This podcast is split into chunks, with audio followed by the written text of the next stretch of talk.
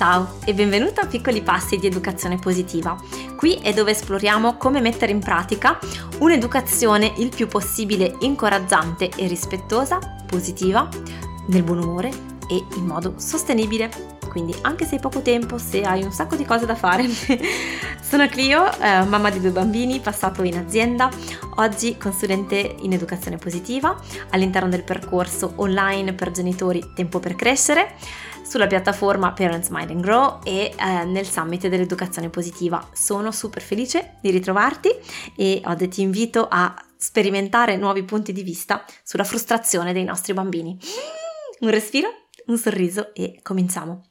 Oh, intanto sono le ultime ore per riascoltare il webinar eh, della settimana scorsa su come fermare le crisi dei nostri bambini e eh, le ultime ore per iscriversi e partecipare a questo a questo giro di tempo per crescere e a fare questo viaggio insieme. Un sacco di, di cose belle ci aspettano, quindi non vedo l'ora di, di, accoglierti, di accompagnarti insieme al gruppo di mamma e papà che fanno parte di, di questo, eh, questa, questo round.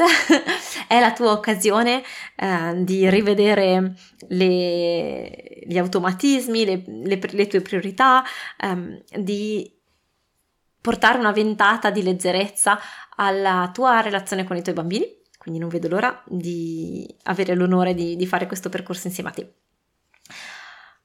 Oh, vorrei questa settimana parlare di un grande tema, perché abbiamo parlato di crisi e una delle situazioni che più mettono in crisi noi e i nostri bambini è quando non riescono a fare una cosa.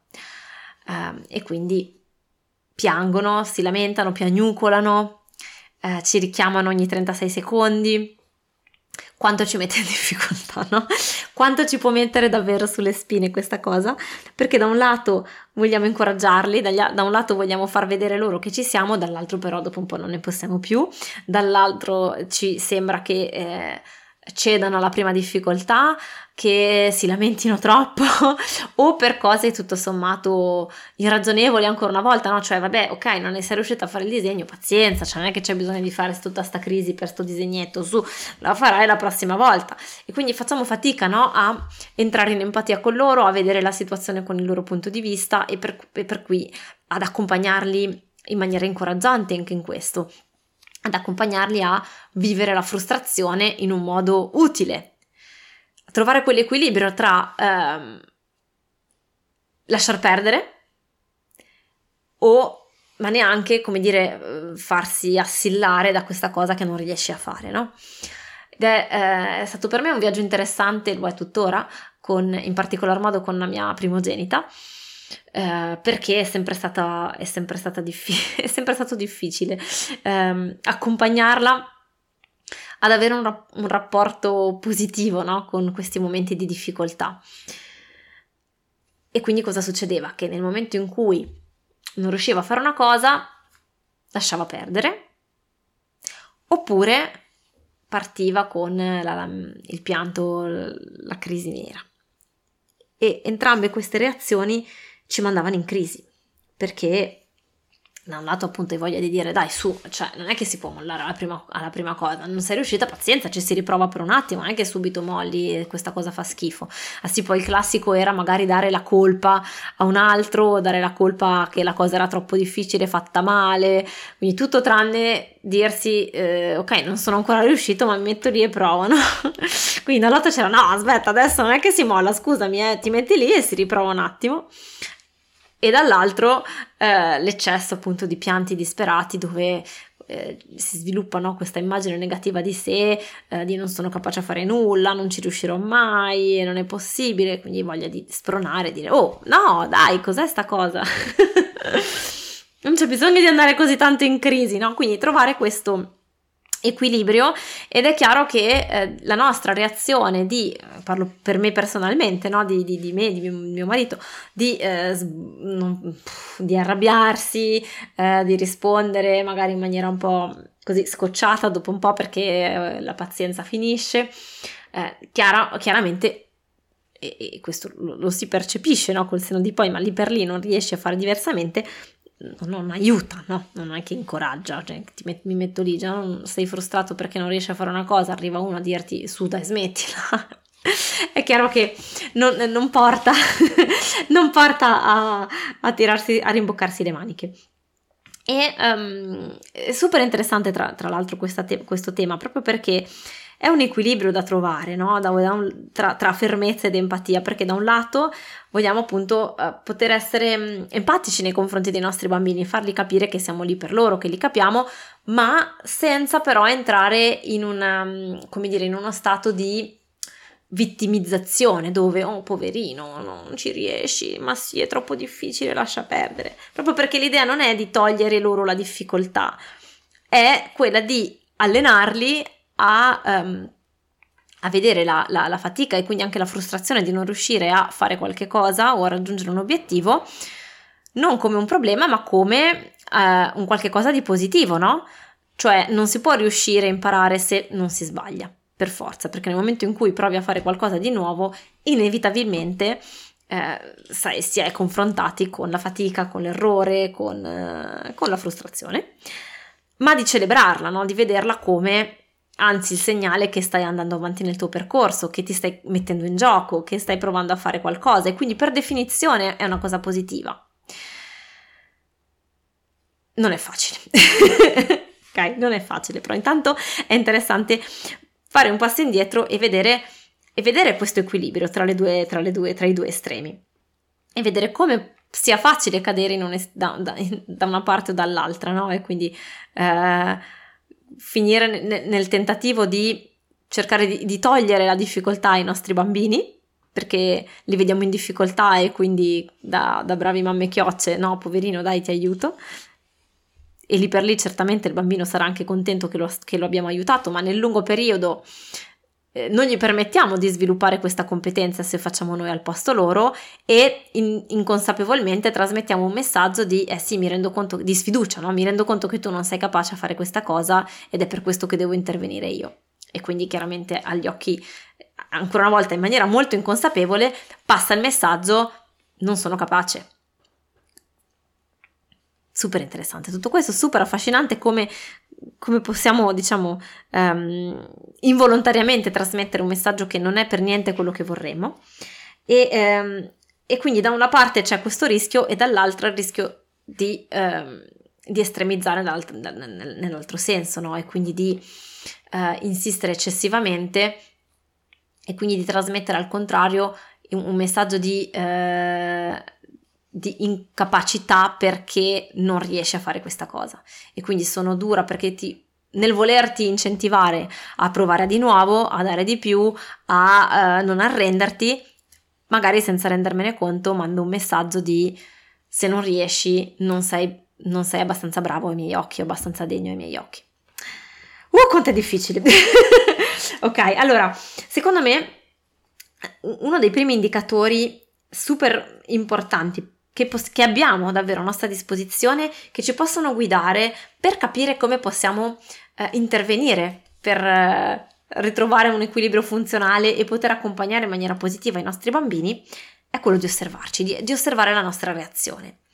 Perché questo fa tantissimo. Per esempio, se ogni volta che il nostro bambino o la nostra bambina hanno una, appunto una, una, mega crisi perché non riescono a fare qualcosa, non so, non riescono a disegnare, a, a salire sul, sulla scala, sullo scivolo, non lo so, inciampano, eccetera.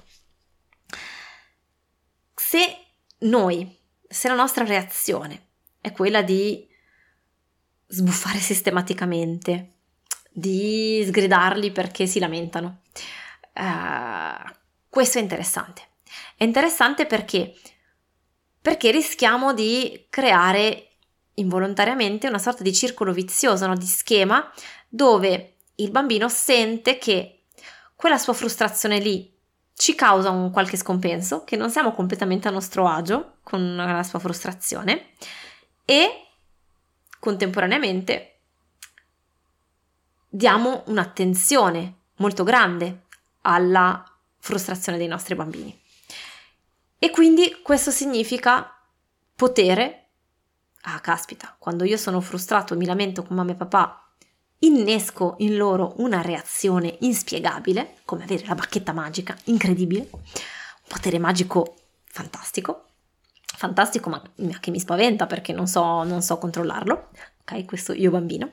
E due, ottengo subito la loro attenzione. Certo, magari un'attenzione negativa, ma un'attenzione negativa è sempre meglio che nessuna attenzione. E quindi involontariamente, senza farlo apposta, rischiamo, anziché eh, risolvere e, e, e, e aiutare i nostri bambini a avere un atteggiamento più positivo, rischiamo di creare uno schema di far sì che i nostri bambini si sentano spinti involontariamente a ripetere quella reazione lì, a insistere molto su questa reazione di frustrazione molto grande, perché dietro quella reazione di frustrazione molto grande sentono che c'è qualche cosa che di magico. Sentono di avere la nostra attenzione, sentono di avere una sorta di potere su di noi. Um, e in più c'è una tensione nell'aria, no? Sento che mamma e papà non sono a loro agio con questa manifestazione delle mie emozioni e quindi, e quindi ho bisogno di andare a parare lì perché ho bisogno di sentirmi al sicuro, io bambino, io ho bisogno di sentire che mamma e papà sono, eh, mi, mi proteggono da qualunque cosa, sono fermi e tranquilli, che qualunque cosa io gli lancio, loro restano lì belli fermi. E finché non mi sento sicuro, continuo a rimandare a rimandare questa situazione e questa emozione perché, perché altrimenti mi, perché mi fa troppa paura, mi fa tensione, non riesco a stare tranquillo.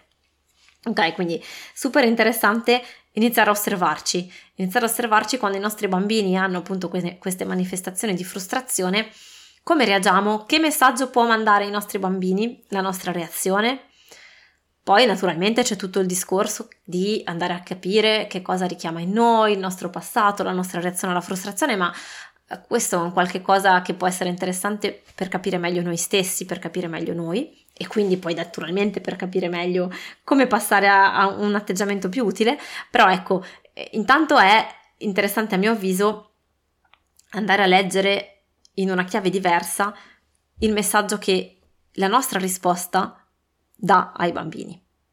Quindi nel voler aiutarli a risolvere, a mettere in atto un, un, comportamento più positivo, spesso e volentieri non ci rendiamo conto di ehm, in realtà mandare un messaggio opposto, no? Quindi intanto, intanto partirei da qui. Poi, sempre per restare nella semplicità, una delle cose che, eh, che, tro- che ho trovato e trovo personalmente molto molto utile è quella di allenare i nostri bambini ad avere uno sguardo diverso sulle cose, no? Attraverso le parole che usiamo. In che senso? Tante volte i nostri bambini, ma noi stessi, quando non riusciamo a fare qualcosa che ci sta a cuore, che vorremmo imparare a fare, cosa diciamo? Non ci riesco, mamma aiuto, non ci riesco, perché non ci riesco, non mi viene. Normale. Qual è il problema con questa frase? Che c'è, come dire, una, um, un'aura di determinatezza, di sarà sempre così, non ci riesco, cioè non ci riuscirò mai, ok? Non ci riesco oggi, quindi non ci riuscirò mai più, sarà sempre così. E questo inconsciamente ci manda questo messaggio di devo riuscirci adesso perché se non ci riesco adesso sarò de- condannata a non farcela mai, a non superare mai questo ostacolo. Ecco che interviene il potere della parola ancora. E quanto possa essere utile inserire questa parola nel nostro vocabolario. Intanto quando parliamo a noi stessi, ma soprattutto per dare un esempio ai nostri bambini e quindi poter dire ok, non ci riesco ancora. Evidentemente ho bisogno di provare di nuovo, siamo lo specchio dei nostri bambini, no? E questo secondo me è super importante da tenere a mente perché noi siamo cresciuti in un'epoca in cui l'errore era visto come il fallimento assoluto, come un qualche cosa che determinava il nostro valore in qualche modo, in maniera magari nascosta, in maniera un po' velata inconsapevole. E quindi il non riuscire indicava un tratto di noi. Pensate quante volte abbiamo detto non sono portato in eh, matematica eh, o non sono portato in questa cosa, sottintendendo quindi non ci riuscirò mai. Ora è vero che c'è una base no, di eh, genetica o di capacità personale, di, di propensione, non di capacità, di propensione, no?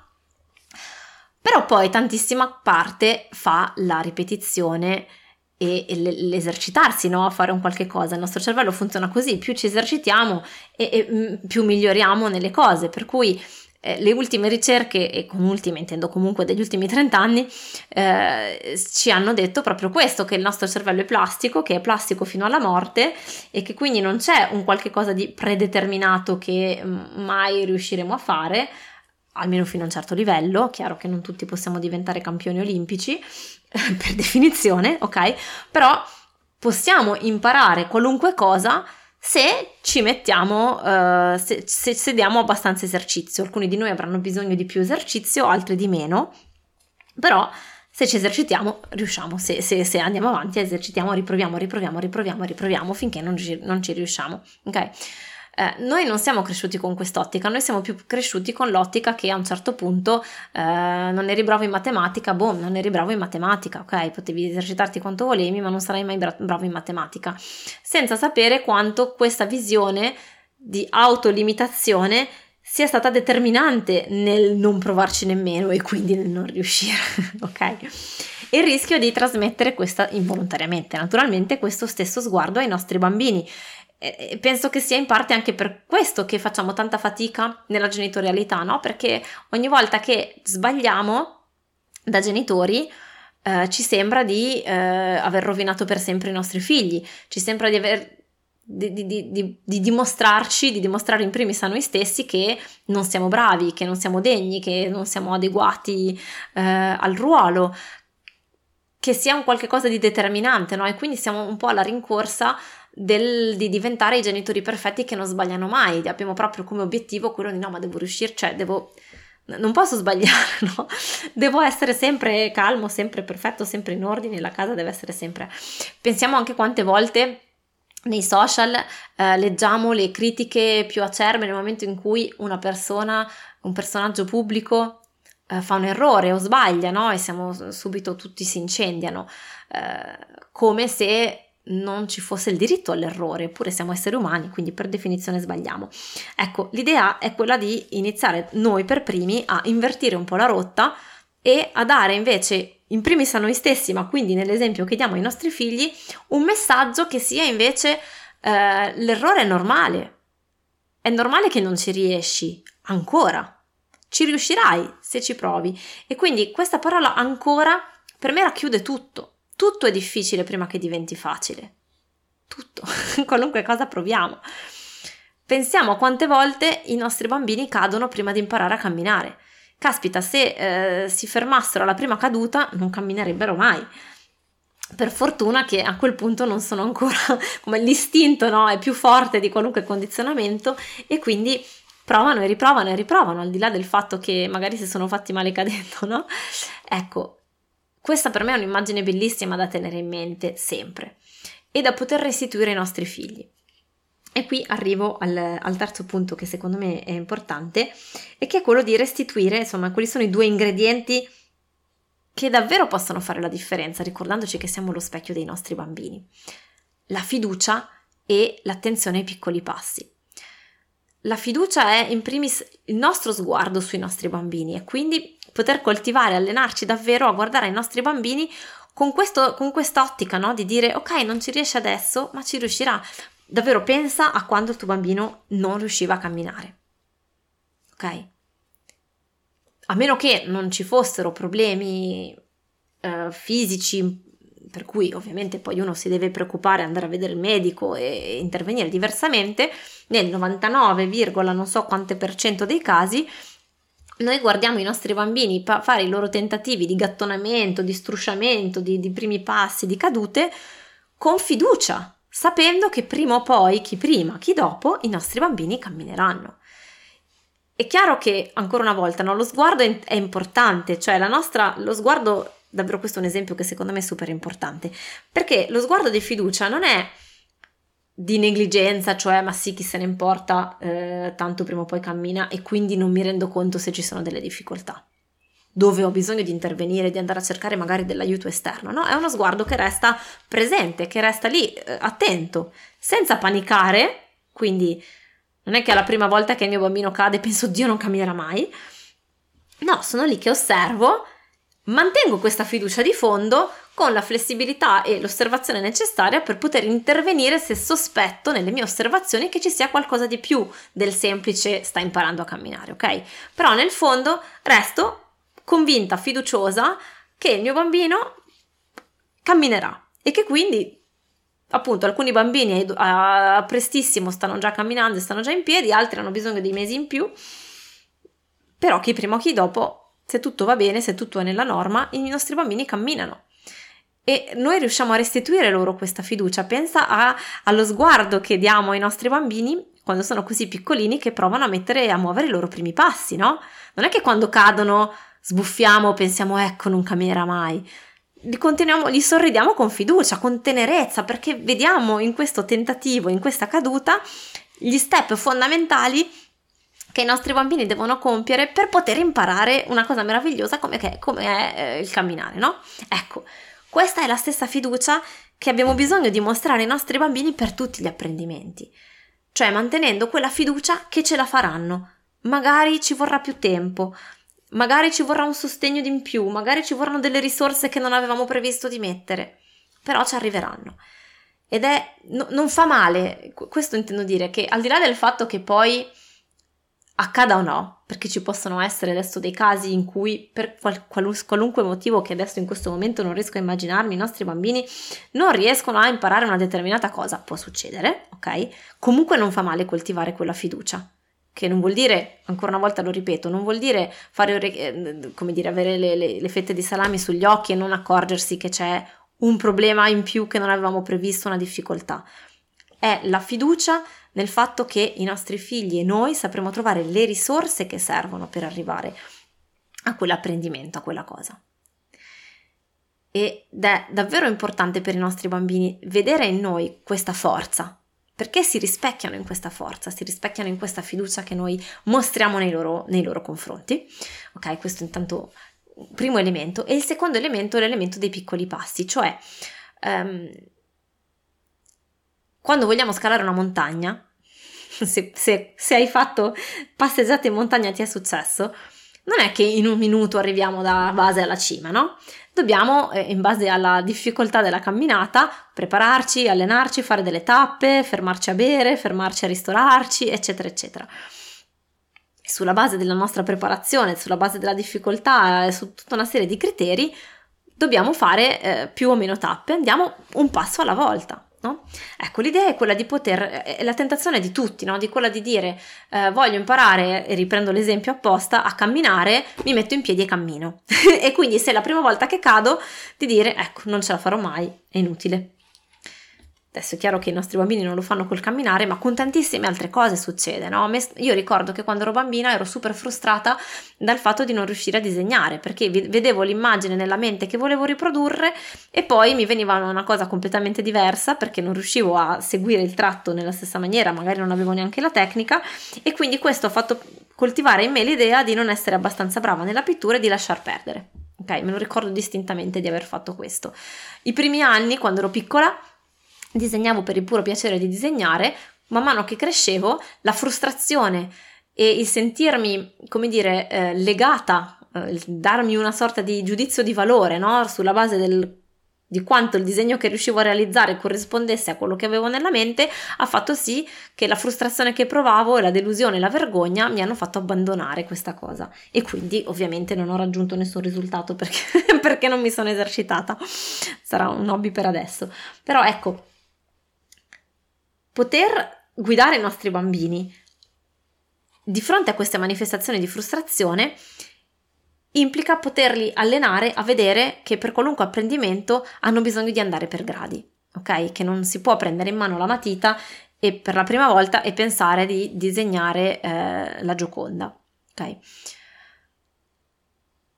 Questa, il, il dividere in piccoli passi, in piccole re- realizzazioni è anche guidare l'osservazione dei nostri bambini per far sì che si rendano conto dei progressi già fatti, perché non so se hai fatto caso, ma tutti noi abbiamo tendenza a concentrarci su quello che non va e non su quello che va e proprio perché gli apprendimenti richiedono tempo e una progressione, ci dimentichiamo di dove siamo partiti, vediamo solo dove siamo adesso e, e quindi siamo sempre un po' persi tra il gap che c'è da dove siamo ora e dove vorremmo essere.